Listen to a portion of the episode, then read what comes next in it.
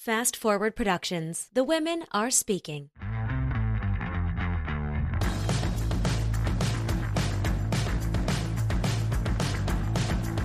What's up, guys? Welcome back to the One Broke Actress podcast, an honest account of actor life plus a few lessons I learn in the process.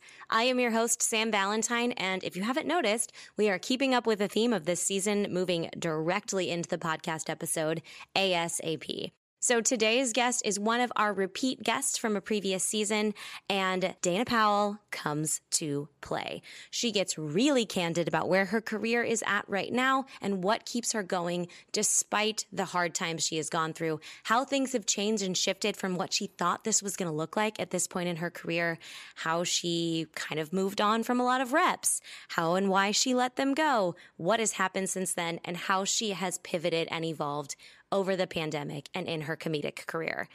If you guys have not listened to Dana's episode, it is linked in the show notes. Her first episode, I highly recommend you listen to that one first because it is such a fun ride to watch these repeat episodes from previous seasons.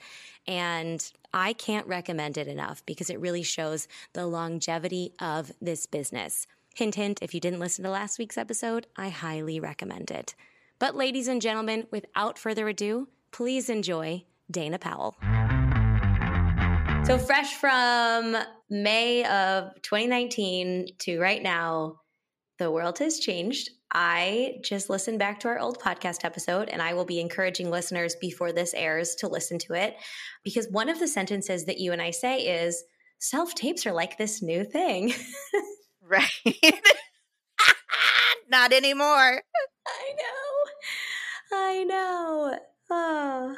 It was like, it seems like a flash of a second, 2019, but also forever, just because the world and specifically the industry as well have changed so much so rapidly. Yeah. Yeah. So, what has been some big shifts for you since 2019, if we can remember before COVID? Well, obviously, the same as everybody, the whole self tape. I mean, our industry has just become pretty much self tapes. Now, slowly, especially commercially, things are going back to in person. But most of my theatrical is definitely self tape. I've even had some callbacks that were online, virtual. And I would say there's good and bad to that. The good part is you can kind of do it on your own schedule as long as it's not a same day turnaround. The bad part of that is it's hard on my marriage because I would rather work with my husband than bother someone else. And I can't afford to pay readers five times a week. Mm, mm-hmm. So something you talked about in your last podcast was how you would go somewhere to self tape. So that has obviously shifted. You now self tape from home.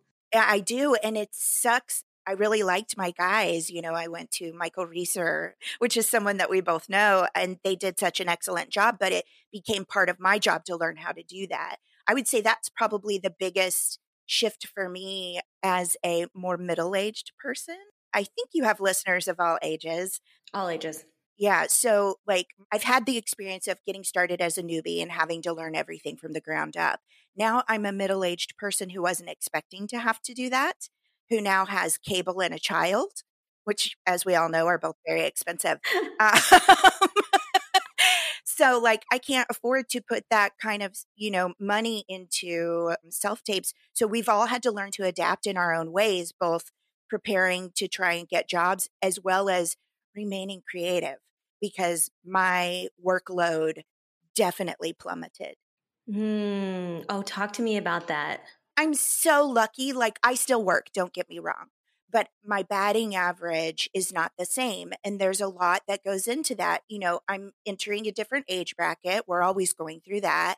With self tapes, I think, you know, the rumor has been going around that now in a first call, they can see three to 500 people. That didn't used to be the way it is because you can't run three to 500 people through a room in a day. So I've had to learn how to adapt in those ways that I certainly wasn't expecting. I saw Instagram coming, I saw reels and YouTube shorts and all that coming. I didn't see this coming. I didn't know that I was going to be building a studio in my own home and tearing it down every time I had an audition because I have a family and so I don't have in a tiny postage stamp home that I'm very grateful for, but I don't have the room to paint my wall or leave a five by eight foot screen every day. I have to put it up and take it down every time I do something.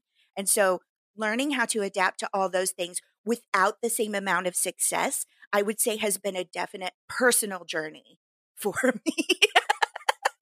I'm just uh, so I've been I've been in a mood lately and I'm like what's it going to take? What's the change? What's the thing I need? And I think it is that debilitating feeling of like putting in what feels like twice the amount of effort and what exhibits half the results. So, how have you dealt with that, especially as someone who has a family, who has a home and a child, and all of those things? How do you deal with that mindset? Yeah, it's very scary. And I would say it hasn't been easy. I mean, not to sound cliche LA, but I wish the rest of the world sounded this way too. Therapy is a big help. Yeah. I'm a huge proponent of therapy, most of all in the good times and definitely in the bad, because in the good times, you get to remind yourself of what's going right and what you're doing right. And in the bad times, you need somebody to hear. So, just to put that out there, if you're not in therapy and you're in this industry, think about it because you probably need it and may not know it. So, therapy has been very helpful. But then also, like, I really had to I got so broken down as a creative spirit that I really had to go outside of what my normal, you know, for me, I'm a big improv girl. Like that's how I started and came up. So most of my journey in LA was before I had a child, I was working a regular job, hit and miss guest star here and there. And then my therapy at the time was doing comedy, sketch, and improv live in front of an audience. That was my medicine. That was my creative fulfillment. And that was ripped away from all of us as audience and as performers. And so it took me a long time. I also lost my mom at the beginning of the pandemic. Oh, I'm sorry. So there was a lot of trauma going on trauma from the loss, trauma from the loss of my mother, the loss of my creativity and what sort of had defined me for the bulk of my adult life. And it forced me to turn inward and go, what's most important to me? It doesn't mean I have to lose my hustle, but I have to find a new way to do that that is fulfilling for me. And I don't know if you can see behind me, I don't know how much is on here, but one of the things that I found is plants. And that's just my personal journey. I was going to say there's a lot of those. Yes. And I mean, yeah, my my coffee cup says one plant short of crazy. We, we're uh, we're past crazy. Okay. I got like maybe 300 babies inside and outside this house because my son's getting older and I needed something else to give my love to since I wasn't loving an audience, right? no, but really. So I found that. I found that that I really delved into and gave love and care to and it brought me peace. And then I also started painting. I also started playing piano and singing again, which I hadn't done in decades. I took the time for myself to find other ways to be creatively fulfilled so that I wouldn't use that empty time to brain beat myself and tell myself what a failure was. I just want to say for anybody out there that is, you know, we're all going through it and like none of us woke up one day and took a bad acting pill. Okay. Things are changing. So it's not like you were talented a couple of years ago and you're not anymore. That's just not the that's not possible. Uh, thank you because that's what I have to tell myself sometimes. I'm like, what happened? But then I talk to, you know, some actors who are in different phases of their life and they're like, no, it's just it is what it is. You're in a down or you're in a up or you're it's like it's never going to be the same thing. But it's really hard when you're in the down to convince yourself that you are not the problem. So I have a question because this is something I think a lot of actors struggle with is that concept of like, okay, I'm not the problem, but also I should keep improving. So what how do you how do you balance that? Well, you know what I have done and again, take it with a grain of salt, you know, chew the meat, spit out the fat. My personal journey, what I decided to do was I had gotten to a certain point in my career where my life was busy enough and my schedule was busy enough that I was at the point where sometimes I would get offers or my representation would say offer only on some things. Sometimes projects would come my way that I was just like, I don't think I have the time to really focus on that and make it my best. And I would say no. I gotta say, I haven't been saying no to anything. And that's everything from projects for friend projects just for fun to like meeting a couple of 17 year olds this summer who I worked on a film with, and they asked me to be in their 48 hour film. I haven't done the 48 hour film festival since I was in my mid 20s, but I sure did it this year in my mid 40s. And it's just about like remaining relevant, remaining in touch with all those different audiences. These girls are 17. They bring a lot to my table that I don't get in understanding. But also, what I want to say about that is it reinvigorated the joy I saw. There were so many young kids that were up at the front at the Q&A saying this is the first film I've ever made. And the pure joy and the pride reminded me of when I was that age and I sat there going, I got to be a part of this moment. Like these kids are never going to forget this and you know what? Now I won't either because I didn't expect at my age to be going back and doing a 48 hour film just because I have the time. Was it the best thing I've ever done? I mean, probably not. Does it matter to me? Not for a second. But if you had asked me that in 2019, it may have been a different scenario. You still have to maintain your nose. You still have to maintain your boundaries. If it's something you don't agree with or something you think could damage, you know, I don't know, people worry about their reputation and stuff. To me, in this day of our TikTok world and everything, I mean, can you really mess up? I don't think so. People are just showing themselves and who they are. There's nothing wrong with you the way you are. If Things move so quickly now. I have a lot of actors who are like, I want to start a podcast or something. I'm like, just do it. They're like, well, what if my first one isn't very good? I'm like, nobody remembers. There's there's too much stuff. Nobody remembers. You just got to keep going. You have to keep going and and you have to remember I think too one of the things I want to touch on, especially at my age, I'm getting old and grumpy. it's easy to gravitate toward the negativity of the things. There's always been things that annoy us. You know, in the past, it was like, I don't want to drive to Santa Monica at five o'clock on a Friday. Yes, I hated that. Right. So that story is over. But my story now is I don't want to get up at 4:30 in the morning to do a self tape before Dan Tipton goes to work. So we still call your husband by both names. We're still doing that. Always. Oh, it's 24 years. What are you going to do?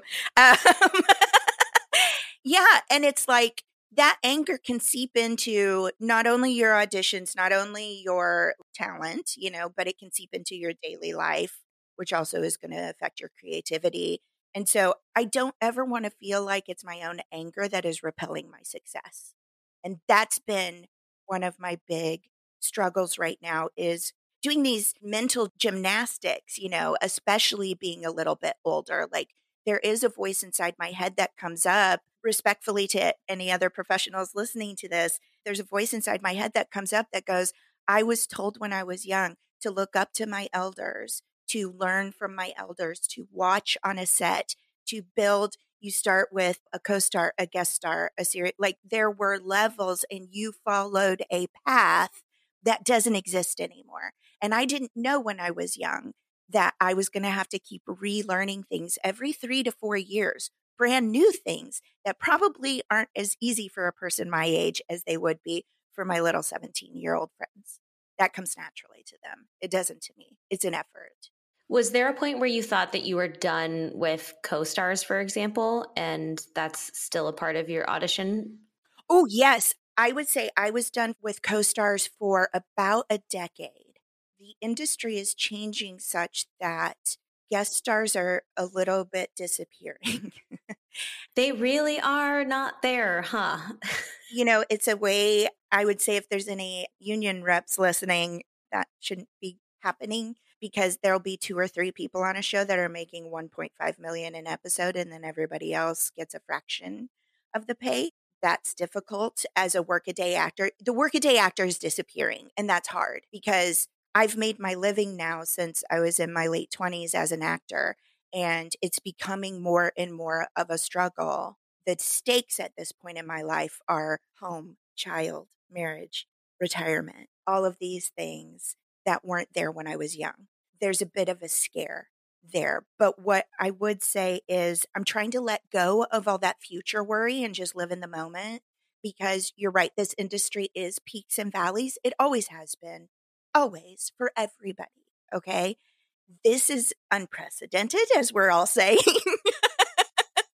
but I feel like those of us who know that we know that we know still know. And I'll just be honest, my husband and I have had four come to Jesus talks over COVID, sparked on by me because my husband works in production. And so his workload is usually pretty consistent seasonally.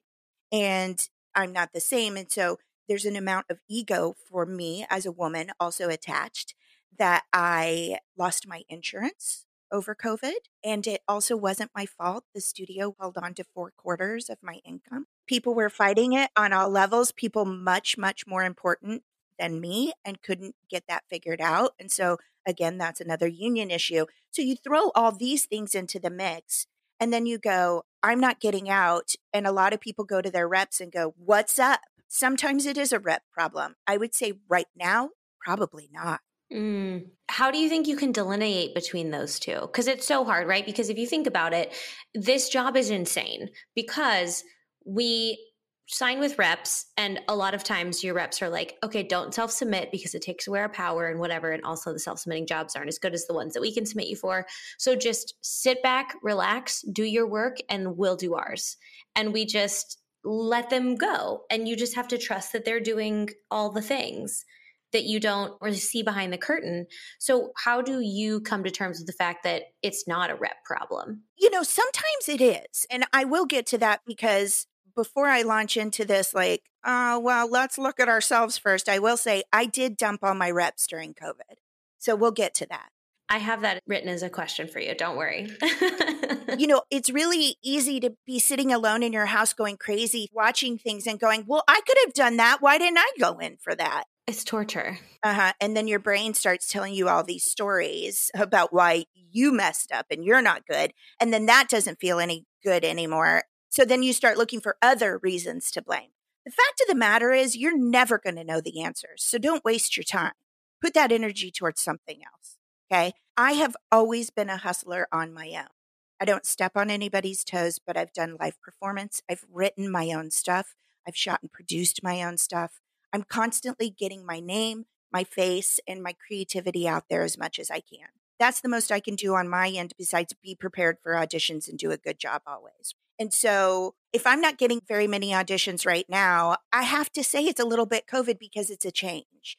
Now, there came a point where I think with younger generations, at least I've heard, and I could be totally wrong. Anyone's welcome to correct me on this, but y'all kind of chest your cards a little bit and keep close to your chest what auditions you're going for, what classes you're in, who's doing this and what. When I was younger, we all talked the same. We all were like, hey, did you go in for this? Because I did, and I wasn't right for it, but you are. So we're always getting word of what was going on in town. Hey, have you read that pilot by so and so? I think you'd be great for it. Not just looking out for yourself, because for me, I've got a ring of girls that we were always in the waiting rooms together. We were always up for the same things. And when pilot season was a mega deal, I used to just say to myself, just pray to the universe or God or whatever you believe in. I hope my girls get pilots right off the bat because then there'll be room for me. And that keeps also an anger at bay because comparison is the thief of joy. It's not a cliche, it's just a fact. And I know those girls are talented. I know they deserve to be working. So hurry up and get a job so I can do a good job too and get one. And it's just that mind shift in perception of like, we're not against each other. There is enough work for everybody. And there is some sense of like my confidence, you know, I'm not repelling success if I'm hustling, keeping positive, looking out for others and not just myself because I see who's creative. I see who's good. I work with you guys.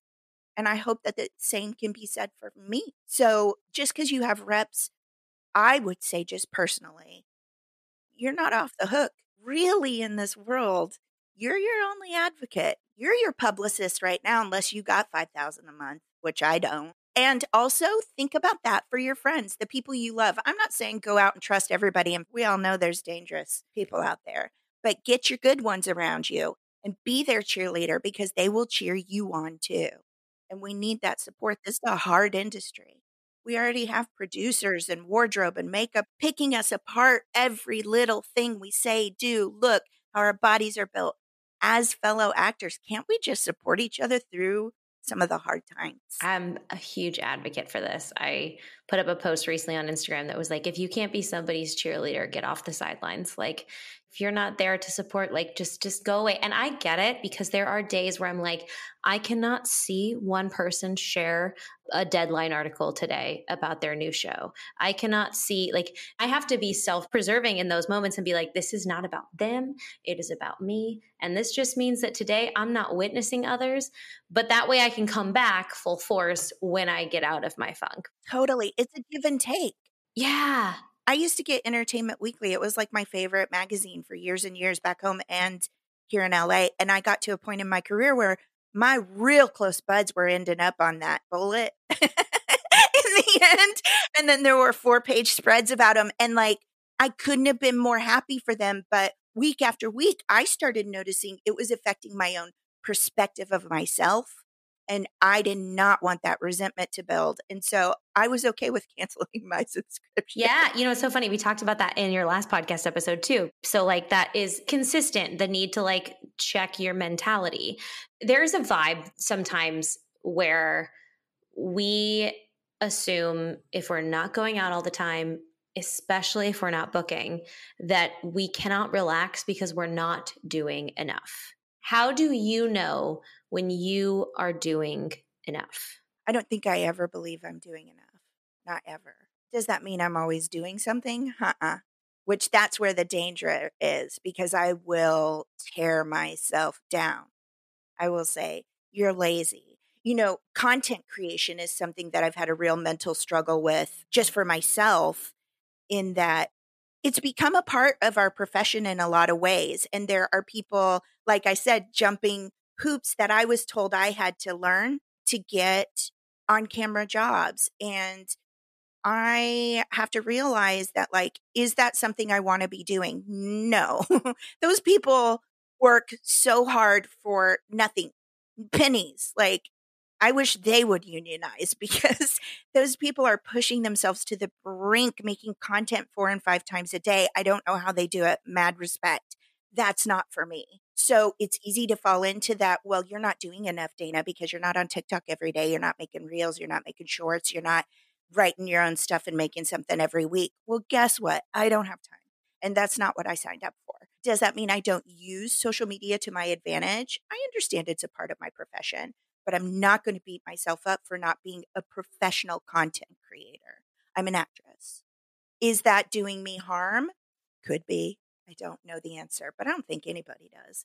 So I'm following what I have the ability to fit into my life.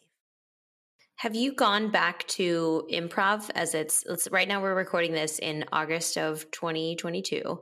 Have you gone back to an improv theater? Are you doing any sort of that? Have you visited that world at all yet? I have visited the world as a coach. I coach a team over at Westside that's actually getting ready to end their residency and hopefully get another called Chugga Chugga. They're very fun. So I've been coaching and then I'm going to be teaching at a festival in Pennsylvania in May. So that realm of it, yes, but performance wise, no. And I miss it. I just saw a bunch of improv buddies on the beach last weekend and all of us were talking about how much we miss that live performance and doing bits with your buddies and things like that. Yeah. Do you see yourself going back to it ever? Oh, yeah. I think I'll probably do it till I can't walk. I don't know. Maybe I'll do it in a wheelchair then. It's just fun for me. It's my home base. It's where I get to be silly. You know, I grew up so, so, so, so, so shy. And I feel like improv allowed me to be that cuckoo person I think I probably was, but parents in the 70s and 80s didn't allow children to be. Uh huh. Uh huh. And now we're like, go free, little one. it was.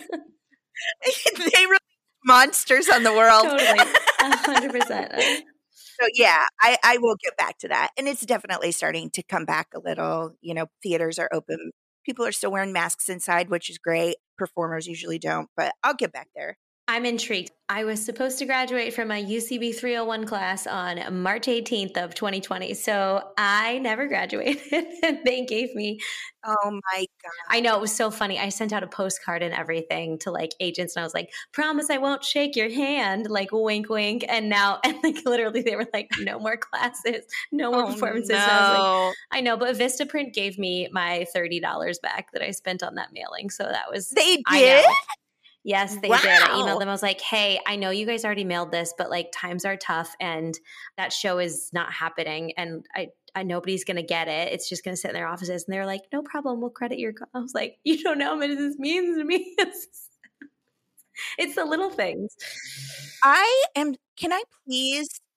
I don't mean this condescending at all. Like, I'm so proud of you for speaking up for yourself because I never would have done that. I would have ate it. It to be fair, I had a lot of time and a lot of like very entitled energy at that moment when for the first time in my life my world was crashing in on itself. So, it was a perfect storm, but Vistaprint, I've ordered like lots of things from them since then just for the sheer fact of like they've tripled their business for me since then. I know it was lovely. So, but I'm thinking about going back because improv i haven't done it in so long and i remember when i did it in 2020 i was like oh this is like going to the mental gym.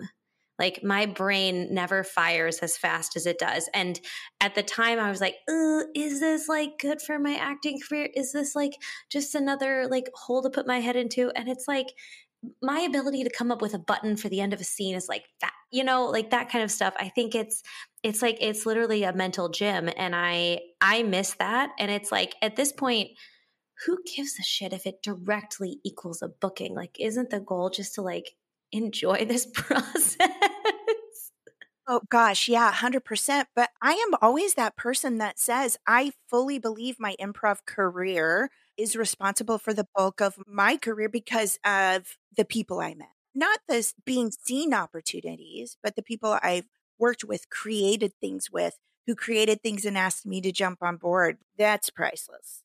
And forever friends. Like we've all grown up together. We went to each other's weddings all over the United States. Like we had children at the same time. Like we are chosen family. And that came from the improv world. That's priceless. Yeah. That is the magic of of cities like LA where, you know, it gets a bad rap for it's hard to make friends, but I think it's actually not that hard if you are putting yourself in circles of people and exposing yourself to new things because i think that openness other people receive it. And i know a lot of actors email me and they're like i'm thinking about moving to la but i'm so scared i won't make friends. I'm like no you will just like look in places other than just your scene study class. Like look at like some random improv or like at your like the place you take pilates or like whatever it is like just go be and you'll find people with your energy Totally. I was teaching at Improv Utopia, which is a grown up sleepaway camp for improv. That sounds so fun. it was so much fun. There's cabins, there's an owl that lives there, at least the West Coast one. Like it's right on the ocean. You wake up, come out of your cabins, go to breakfast, and the ocean's right there. I mean, it's grown up dreamland for creative people. This is like my summer camp and actor dream come true. Oh, it is. You make lifetime friends from there too, all over the United States, all over the world. People from Ireland come, Germany, like it's crazy. That's a very fun thing. If you're looking, they actually are having one the first week of September. Actually, it might be right now. Yeah. So I'll never forget. I was teaching and everybody was going around. We broke off into little workshop groups, right? And so in my workshop, there was this group of people and they were all going around telling them about themselves there was a girl there. I think she was like 19 or 20. She's like, I've never done improv in my life. I just graduated school like six months ago. And I was like, oh, this sounds fun. And she traveled from like some other state. And I was blown away at her ballsiness, her zest for life. And she had a blast. And like, I still follow her on social media. Like, that's the kind of person that gets out there and lives life to the fullest you don't have to be open to everyone and everything, but I think we could, especially after COVID, I think we all feel a little more closed off, and maybe that's not necessary. One of my favorite companies in the whole world agreed to sponsor my podcast, and I don't know what we did right, but they're also giving you a deal. So buckle up because Olive and June is now a sponsor for the One Broke Actress podcast. You have seen me talk about them nonstop on Instagram because I found them in COVID when I needed something to do with my nails and my free time. And Olive and June has been a consistent piece of my life ever since then. Their manicure system has changed my nail game completely. I now know how to do my nails, first of all. And we all know how challenging that can be, especially at home. I save so much time and so much money because their nail kit breaks down to, drumroll please, $2 a manicure. Yes, $2. Here's what I do not miss about going to a nail salon. One, the amount of time that it takes to sit there. How many times have you thought, man, I wish I could just drop off my hands and pick them up later after I go run all my errands? Also, do they take cash? Can I pay with a card? Do I even have cash? Who has cash these days?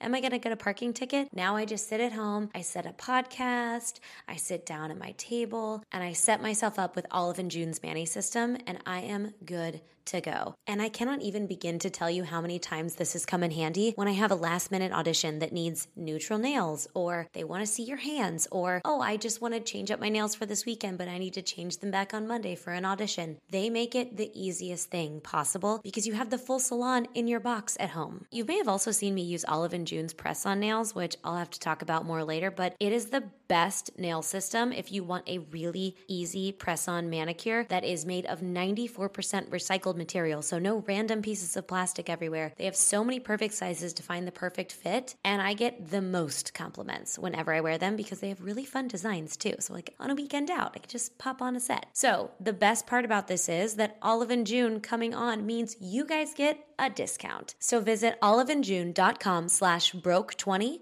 for 20% off any first time purchase of any full system. That means you can buy the Mani system, the Pedi system, because yes, they do pedicures too, and the press on system. Any of those that they have available to you because you want the full experience, because you want to learn how to properly cut your nails and take care of your cuticles and all of these things that we're just never taught when we're handed a bottle of polish at the grocery store. You know what I'm saying? That's oliveandjune.com slash broke20 for 20% off any first time purchase purchase of any full system. That's Olive and June, O L I V E A N D J U N E dot com slash B R O K E 20. It is also linked in the show notes. Go get them, guys. And go watch my Instagram if you want to see me use them basically daily. Okay, back to the show.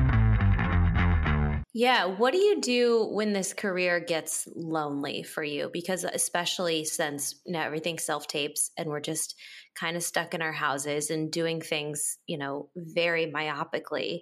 What do you do when you get really lonely in this career? I have a few close friends that I know I can say the ugliest of uglies to, like when I'm at my worst and say, I know this is crazy, but I just need to get it out of my brain so it'll stop slapping me in the face. So I have that handful of people that I can go to. I have my therapy, I have my painting, my plants. But I would say, if I'm being completely honest, there are a lot of times that I just isolate and it's not healthy. And that's where my come to Jesus talks come from. Like, am I supposed to be here? Tons of my friends with families are leaving every week am I doing a disservice to myself and my child by trying to like beat a dead horse? Or is this where my heart is supposed to be? And sometimes those talks are important. Just don't let them hurt you too much because they can. Or they can make you do crazy things like call your manager and go, I'm sorry, I just need to ask you, do you think that you are too big for me? I had a, I can't believe I'm going to say this on the podcast. We can keep this in. I had a moment where I had an IUD and I had it taken out, and I'm not interested in having children, but I went to like cycle syncing and like natural cycles to, to just get off of hormones since I've been on them for 17, 16, 17 years. And so that happened earlier this year. And about two months in, I had a full breakdown and I got a couple voiceover auditions, which I don't book a lot of. I audition very regularly, but I don't really book them. And I text it, which I never do, seven o'clock at night. I'm very much about keeping work hours, maintaining like email versus te- like I know all my agents' communication paths. I text my voiceover agent and I said, I don't think I can do this anymore. she was like, "Oh no, you should have texted a friend first." This is a problem. I work from home now too, so I like never leave. And she she responded. She was like, "Can you just call me tomorrow?" I was like, "Yes." So I called her and th- I mean, we've known each other for 10 years. She was the receptionist at the office when I first moved to LA. So we've known each other my entire career. And she was like, What's going on? I was like, Well, I'm just going through a really hard time and I feel like I never book. And she was like, most people don't book the job. And we had this really like heart to heart and she was like just you know if you book one out of a hundred is it worth the amount of time you put on the hundred? And i was like yeah i guess so. And we had a lovely chat and she was like just call me next time you feel weird about stuff. I was like oh yeah i've built in these relationships and i don't use them i know thank god she wasn't some big agency because it would have been a disaster but i you know, she was just so loving and kind. But I have had those moments where I'm like, I freak out. And if you don't have someone to text it to or to talk to, you panic. So have you called your manager and said that before? oh, yeah. Yeah. Yeah. yeah. And it didn't go the way that people think it may have. I would say always in mm. dealing with your reps, you have to remember like actors are generally known for being crazy. And we all like to think, yeah, but I'm not the crazy one. Mm-hmm. But if you've got 30 or 40 actors who all don't think they're crazy, there's probably 26 or 27 of them that are, right? My, it drives and to be you fair, crazy. this business is built to make you feel crazy. 100%. So I would say my first instinct when I start sitting on things and my head just starts spinning, my first instinct is I talk to either another acting friend or my husband and go, here's what I'm thinking of saying. Here's how I'm feeling. Here's how I want to break it down. And I really, and they will usually, I'll say, be honest with me. Do you think I'm being crazy? And sometimes they'll say, yes. and sometimes they'll go, well, only part of it. This part, and the, you know, I'll write down and they'll mark out, this is just Dana crazies and they'll mark that out.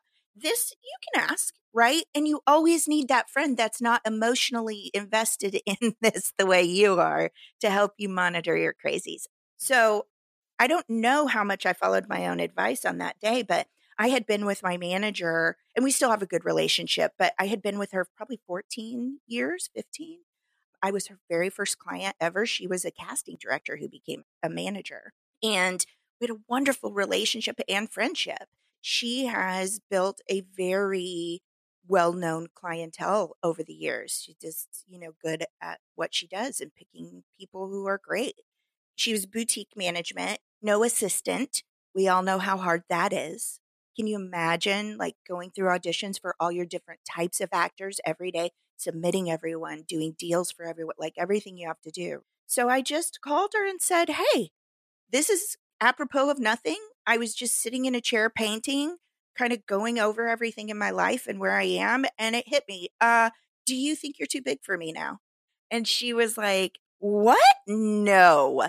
And like we had this conversation, we talked about COVID, and I just said, Okay, just think about it.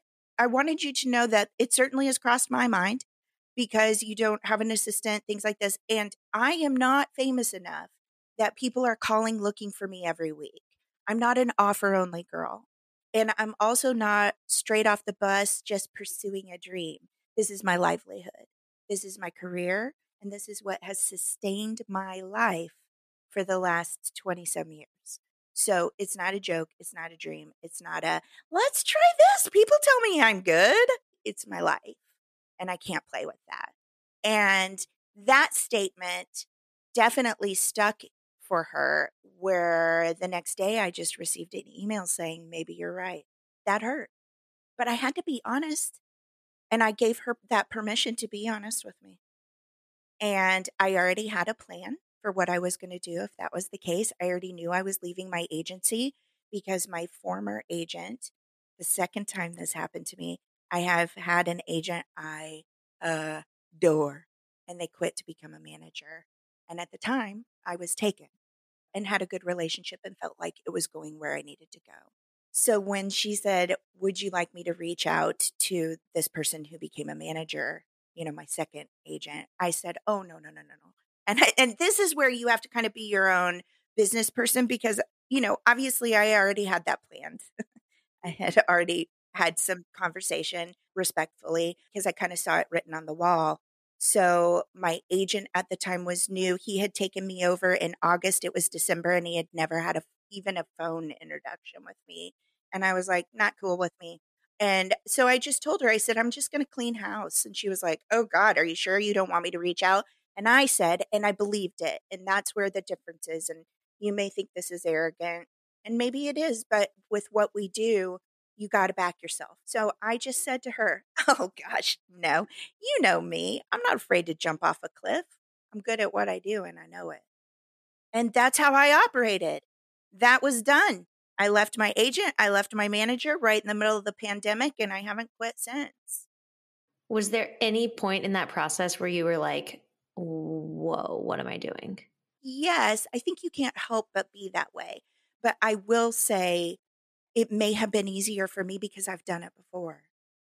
I probably talked last time, I'm sure, about Eric Stonestreet. He is a mentor of mine. He's one of the early people that I met when I moved to Los Angeles. We did improv together and he's the meanest big brother you could ever ask for. And I never asked for one, but I have learned so much from him. And he taught me very early on. So many people get wrapped up in my career absolutely rests on having representation. I am walking, living, breathing proof that that is not the truth. That is not the only way. The bulk of my career was built without an agent and without a manager. And I think people have more opportunity for that today because y'all's getting representation off the internet. I never had that. But representation is not the end all be all, guys. Don't ever let them hold you captive. If you're not feeling it, jump off the cliff, see what happens. I always say LA is a place of endless hope and opportunity. And if you're supposed to be here, she'll take care of you. I say that constantly. I have for decades, and I mean it. And I've had those hard talks. I've called my manager and said, Are you too big for me? And she said yes. Like I've been through it. It's not easy. Like that hurts here, but I'm not done. Nobody gets to decide when I'm done besides me.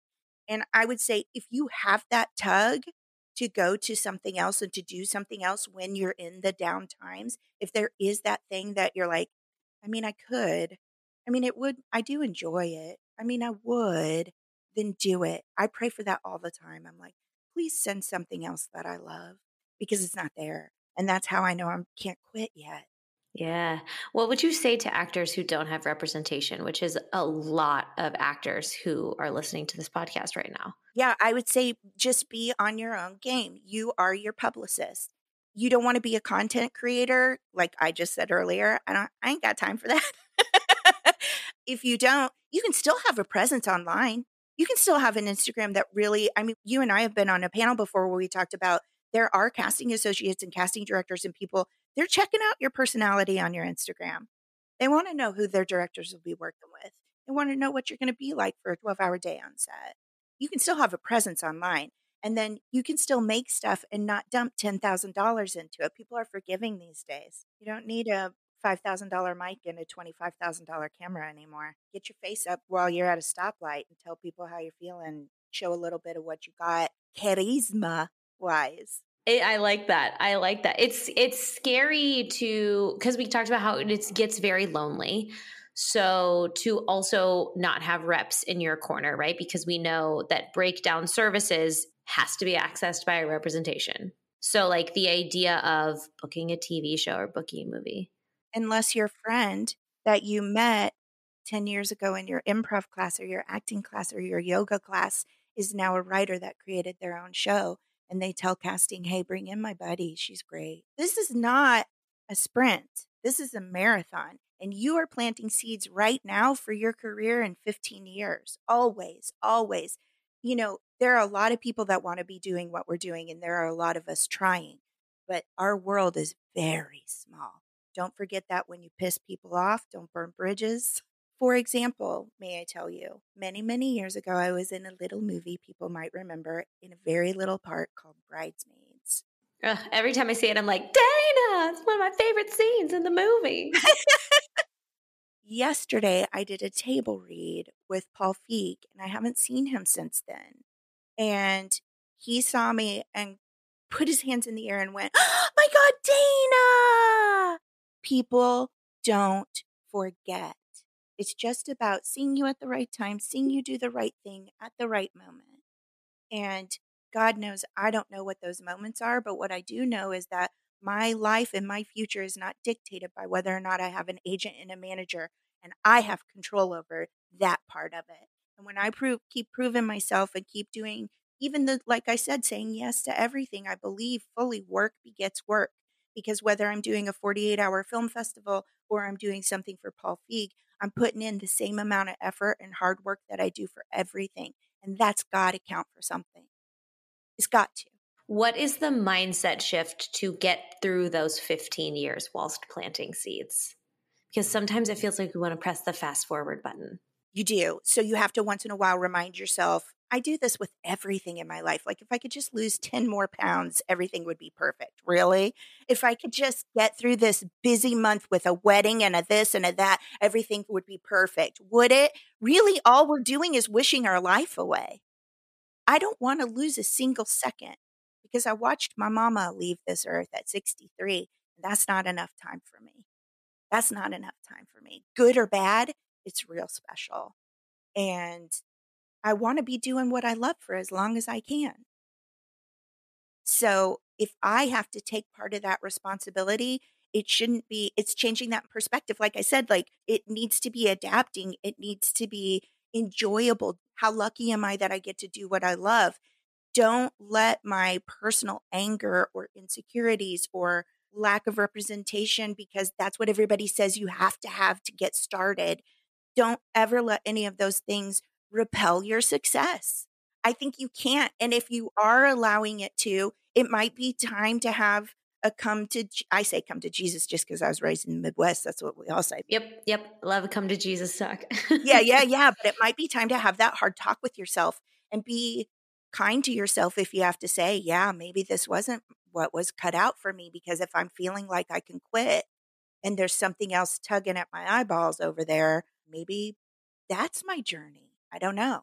I've asked myself about this journey many times, and there have been times I was ready to go back to school. I had already had appointments set up at the coroner's office downtown to see what school credits I needed to add. Yeah. I remember that from our last chat. And I think it's like, it's so hard to continue to do something that doesn't pay you back what you pay to it. And at the same time, having made all of these shifts and all of these mental realizations and like being getting to know yourself on such an internal level, when you did bring on a new team after this whole shift mid COVID and after losing your mom and like getting real perspective on stuff, what did you bring on or what were you looking for in the people you were bringing back to your team? Well, for right now, with the pandemic and the way things are, a lot of people are like, I need a full team. I need an agent, a manager, and a lawyer right off the bat. And if I had the money for a publicist, I'd do it. I have never been that person. I've definitely had a full team like that at different periods in my life. This is not a period. We're all trying to figure this out. If you do have reps and you've talked to them, we're all saying to each other, I don't understand what's going on. Nobody knows how this is all going to shake out. So I would say, like, for me, these are the rules I always have gone by in my career. And I learned it the hard way because I had people who treated me poorly. I don't let anyone treat me poorly. I am a diamond in the rough. I am like, you just found me on the ground. Lucky you. Okay. I'm Dana fucking Powell. That's that fuck you flame, right? That fuck you flame. Yes. Nobody thought I, I'm not going to lie. I'm only saying this on the podcast because I guarantee you this person would never listen in a million years. They don't even live near here or do this or anything. But someone from college recently called me a little like having a good time, we'll say that, and went on this rampage. Someone I hadn't spoken to in years, okay, went on this rampage about how I was nobody, how I was so invisible. Like I was that girl in acting class in a wheelchair. For the record, I was never in a wheelchair. I broke my leg once in college. I was on crutches but it was interesting seeing how his memory painted me. Um, if disability to him means you're less of an actor, then I got some amazing actors I could introduce you to, bruh. It was very, very strange. And I was like, I'm not going to take this personal. This person is, this is about them going through because we went to acting school together, right? But it was a reminder to me. I did feel my feathers flare up and go, I told y'all. I have always known in my heart people said, you know, yeah, on paper, I wouldn't be what you would think an actress is. You know, when I would be out in public in my hometown with my other sister, and my parents would say, you know, our daughter's an actress, they would turn to my little sister who's just supermodel beautiful and go, oh, Do you love it? And they're like, No, this one over here is the one. Like, I don't look like what people think fame or celebrity or even just working actor should be. And that's my secret sauce. Stop trying to fit into the box of what you think the writer, the director, the producers, the studio want. They all either don't know what they want or they all want very different things. I can't win that battle, but the one I can win is being Dana fucking Powell. And there's no one else like her. So if it's for you, awesome. If it's not, chugga chugga, here off I go. Yeah. Yeah. Yeah. And you're bringing along people with you that are encouraging of that. And doing the same thing. We pep each other, we keep each other going. There's no need to tear each other down ever. Mm, no, I'm too tired for that. Too tired. It's too hard. I'm going to play you a piece of your podcast from 2019. All these episodes that we're doing with people from previous podcasts, I'm going to play a little bit of the podcast and I'm going to have you listen to it and I'm going to give your thoughts on it. This is not like embarrassing or anything. It's like really lovely. And I would love to hear how you react to it now. Okay. Let me say, I told a teacher at the time I was in the Groundlings program and I told him what happened. I said, I blew it. He said, Let me tell you something. And th- I want people to remember this too, because I really believe it. If a job is yours, there's nothing you can do to fuck it up. Because if they were really interested in me, they would have been like, whoa, okay, Dana, that was an interesting choice. We're going to rein it back a little bit. Can you try it? They'll give you direction. Yeah. So I wasn't what they were looking for, or they would have directed me to do it differently. Mm, that's such good words of advice. Yeah. So there's no way a job that is meant, there's enough work for everybody. Mm-hmm. And if a job is meant to be yours, when you walk in that room to audition, there's literally nothing you can do to fuck it up. I would love to hear how you feel about that sentiment. So 100% the same. Always, my whole career, I've felt that way, and I will till the day I'm die on a stage, hopefully. I mean, you know, I've talked before in college, they tried to beat my accent out of me. And I will say, I'm grateful that I do know how to drop it when I need to, but that's been my bread and butter. That's special sauce Dana. That was born into this hick mouth, and I've used it to my advantage. When does this podcast come out? This will be out in October or November. Great. Then I can talk about this with you. Yes. Because it'll be out by then.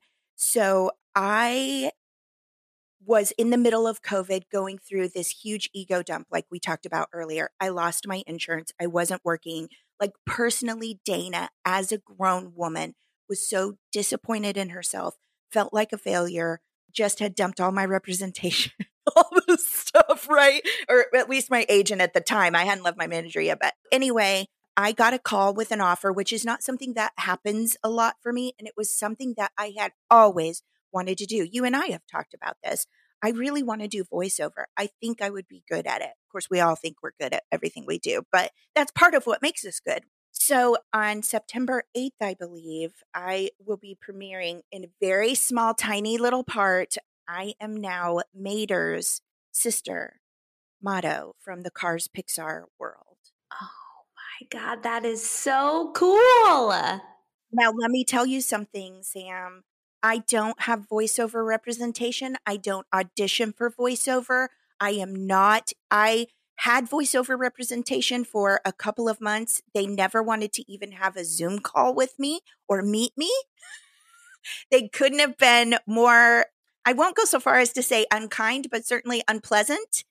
And when, you know, this came my way, I was like, I told you. I told you. Okay. Can I ask how that how that ended up happening? Was it from an agent? Was it from a relationship you had? It was purely that someone watched me on Modern Family. Oh, that makes me so happy. My work got me more work. That's not an agent. That's not a manager. My work got me my work. And you can put your work out there anytime you want. All of us can. That's just the full blown truth. And that was after I took a couple of jobs, auditions that I probably wouldn't have in the past. I have auditioned for a couple of co stars recently. I'm trying not to let my ego be a player in this journey because there's no time for it. I just got to work, but but I'm also involved in my union and want some fighting for our rights. Yeah, I want you to be heading our union. I want you like I want strong people. Yeah, and listen, I think the people who do tend to get involved in the union are unfortunately it's usually the people who have in some capacity have been hurt by the business in some way or screwed over and they're like no no no this can't happen to me this can't happen to other people i need to get involved and i wish it didn't take that much to get involved and to learn more but sometimes it does and i think you know i just i i think there's a lot of change that can be made for the good when people do come together like that dana you're so great i just i like i always i feel like i always like am around you exactly when i need you it makes me so happy so thank you so so much for this. Like I said, you so the cars. What's the actual name of the project? What to direct people to? Road to Cars or something. I can't remember because it hasn't come out yet, but it comes out, well, when this airs, it will have come out in September. It is a journey of Lightning McQueen and Mater going across the United States to my wedding. Oh my God, how cute. I might be a toy soon, so we'll keep you posted oh my god i'm living i'm living for this this is the dream and please um, please don't forget please don't forget that the, that that is something and the other three projects i did this summer that no no agent brought me if you have an agent you're not comfortable with whether you think it's that they're not pulling up their end or they don't know you well enough or whatever don't ever be afraid to leave if you know this is what you're supposed to be doing don't be beholden or kept prisoner to an agency or a manager just because you're afraid we can't walk in fear that's not what this industry rewards Accurate. Accurate. okay. Is there anything else you want to direct people to? Your podcast? Anything else you got going on? Oh, yes. I have a podcast. It's very different from this one. It's called the Rants and Raves podcast. We rant about sometimes big things that need to be ranted about, sometimes just small things like traffic because you just got to get it out. We take a cleansing breath, fill up with some funny news, some good news stories, rave about charities. If you have a charity or an event or something locally that doesn't have a lot of press behind it. We get that word out to inspire other people. Just really want to put some goodness into the world. The Rants and Raves podcast, me and Jessica Young. Amazing. It'll be linked below. Dana, thank you so much. Thank you for having me. It was actually really lovely. Like, can I can I just share one little tidbit yeah, before we get please. jump off here? Thank you for making me listen to myself because I listened to it here over the computer in my little earbuds, not going, that's Dana and analyzing how stupid my voice is or anything. I listened to it and I was able to say afterwards, I like that girl. I like that girl. You should. It's one of my preferred episodes. There's like a handful of ones that I go back to, and yours is one of them because there is a hope that you bring to people like me in this business that is really important. And I need you to keep talking about it. So thank you so much. Always. Always. Thanks for having me.